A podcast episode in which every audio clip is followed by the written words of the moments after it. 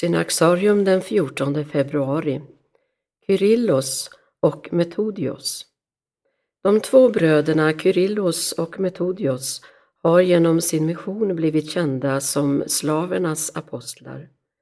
De växte upp i Thessaloniki där Metodios, som var den äldre av de två, tjänstgjorde i tio år som officer bland slavisktalande makedonier och lärde sig deras språk. Därefter blev han munk i ett kloster, även hans bror anslöt sig efter en tid. De båda begav sig senare till Konstantinopel där Kyrillos kom att arbeta som bibliotekarie vid den berömda basiliken Hagia Sofia. År 862 sände kejsar Mikael III ut de två bröderna som missionärer till det stormäriska riket som motsvarar nuvarande Tjeckien och Slovakien. Många kom till tro genom deras förkunnelse och de började fira liturgin på traktens slaviska språk. Det var upprinnelsen till kyrkoslaviskan som fortfarande är liturgiskt språk i den rysk-ortodoxa kyrkan. Kyrillos och Metodius skapade ett nytt alfabet, det så kallade kyrilliska alfabetet, och började översätta Bibeln till slaviska.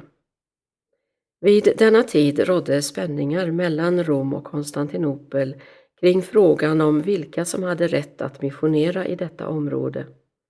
De båda bröderna reste därför till Rom för att få påvens välsignelse. Kyrillos ska vid detta tillfälle ha tagit med sig reliker av Clemens av Rom som han fått från Clemens grav vid Azovskarsjön dit denne hade blivit förvisad på hundratalet. Kyrillos förde relikerna till basilikan San Clemente i Rom.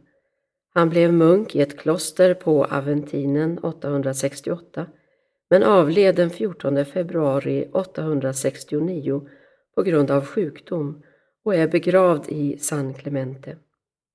Metodios vigdes senare till biskop och återvände till Mären för att fullfölja deras uppdrag, något Kyrillos hade varit angelägen om innan han dog. Där fortsatte han att träna lärjungar som kunde fortsätta att bygga Kristi kyrka bland slaverna, trots de förföljelser de fick utstå efter Metodios död den 6 april 885. Kyrillos och Metodius är ett tidigt exempel på vad vi idag kallar inkulturation. Varje folkgrupp måste låta evangeliet integreras i den egna kulturen och uttrycka dess grundläggande sanningar på sitt eget språk. I synnerhet Kyrillos, som var den mer kontemplativt lagde av de två, hade fascinerats av Gregorius av Nazianzos och dennes sätt att tala om språkets betydelse för att förmedla uppenbarelsen. Kyrillos och Metodios banbrytande missionsinsats i Östeuropa på 800-talet fick ett stort erkännande när påven Johannes Paulus II 1980 utnämnde dem till Europas skyddshelgon tillsammans med Benedikt av Nursia.